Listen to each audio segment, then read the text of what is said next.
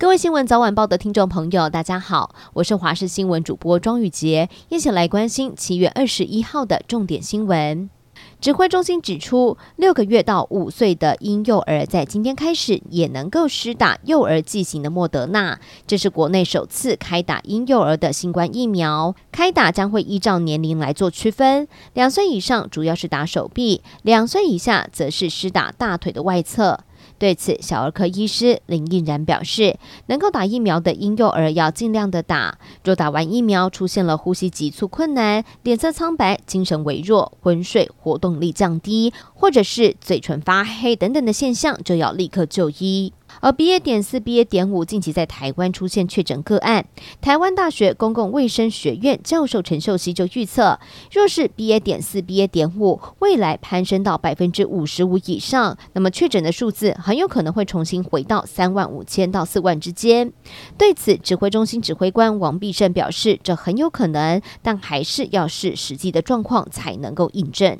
润泰双雄净值危机问题延烧，润泰集团总裁尹彦良亲上火线回应，表示说近期的市场传言跟事实的情况是有所出入的。他强调，南山在两年多就准备上市，到时南山的股价可能会是业界的数一数二，请投资人务必放心。台北捷运在今天上午的七点三分传出故障的消息，有一列从板南线江子翠站到南港展览馆的列车，旅客反映在车上有烧焦味，行控中心立刻在江子翠站疏散了车上的一千多名旅客，初步了解是列车的刹车异常，已经将列车送回机场检查。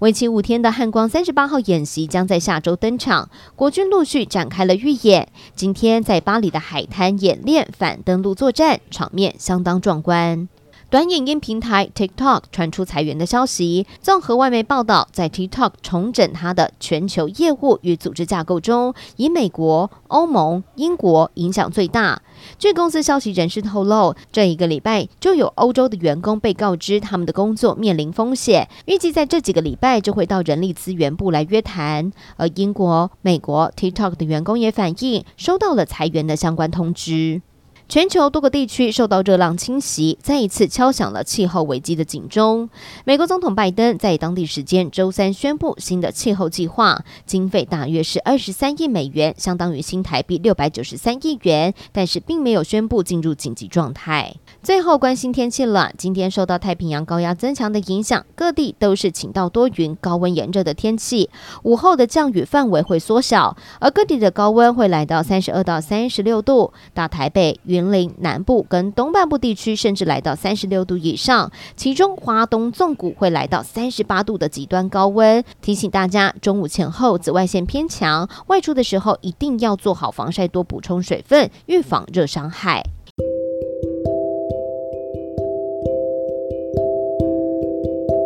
以上就是这一节的新闻内容，非常感谢您的收听，我们下次再会。